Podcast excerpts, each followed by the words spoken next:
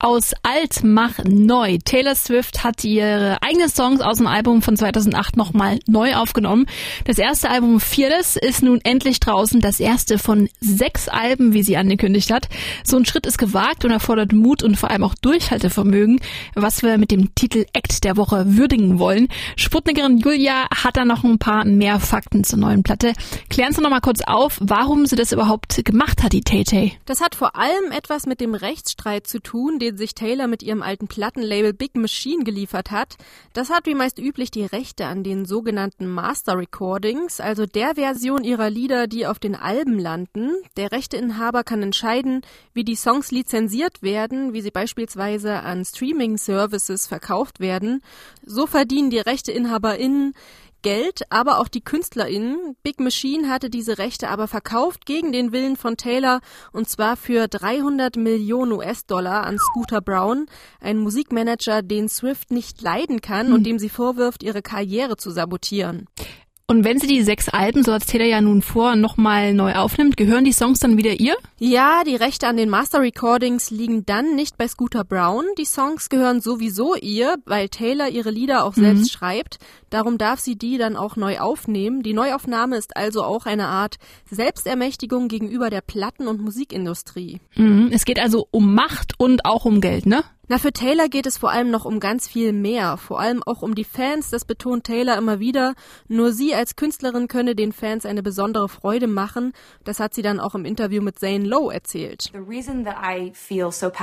Grund, warum ich so leidenschaftlich dafür kämpfe, dass Musiker ihre Kataloge besitzen sollten, ist, dass man als Schöpfer der Musik alle Details kennt, den Entstehungsprozess. Du bist die Einzige, die weiß, was fast reingeschrieben worden wäre.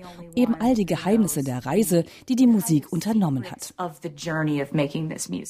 Okay, jetzt natürlich die wichtigste Frage, wie klingt denn das neue Taylor-Album für dich? Ist es eine Freude? Es ist eine Reise zurück zu den Anfängen von Taylors Karriere, denn 2008, als Fearless zum ersten Mal rauskam, war sie gerade mal 18 Jahre alt. Sie hat bis dahin viel Country gemacht und sich dann mit dem Album zum Popstar gemausert und dafür sogar acht Grammys abgestaubt. Trotzdem Oha. klingt das Album dadurch eben mehr nach Folk als nach dem Pop, den wir in den letzten Jahren von Taylor gehört haben. 26 Songs hat Taylor Swift auf das Album gepackt. Die meisten dürften Taylor-Fans kennen, sowie Love Story.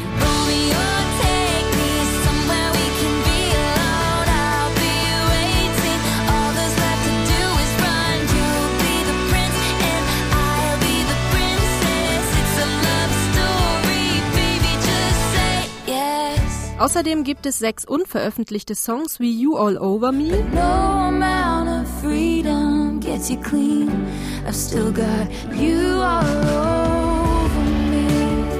Oder Mr. Perfectly Fine.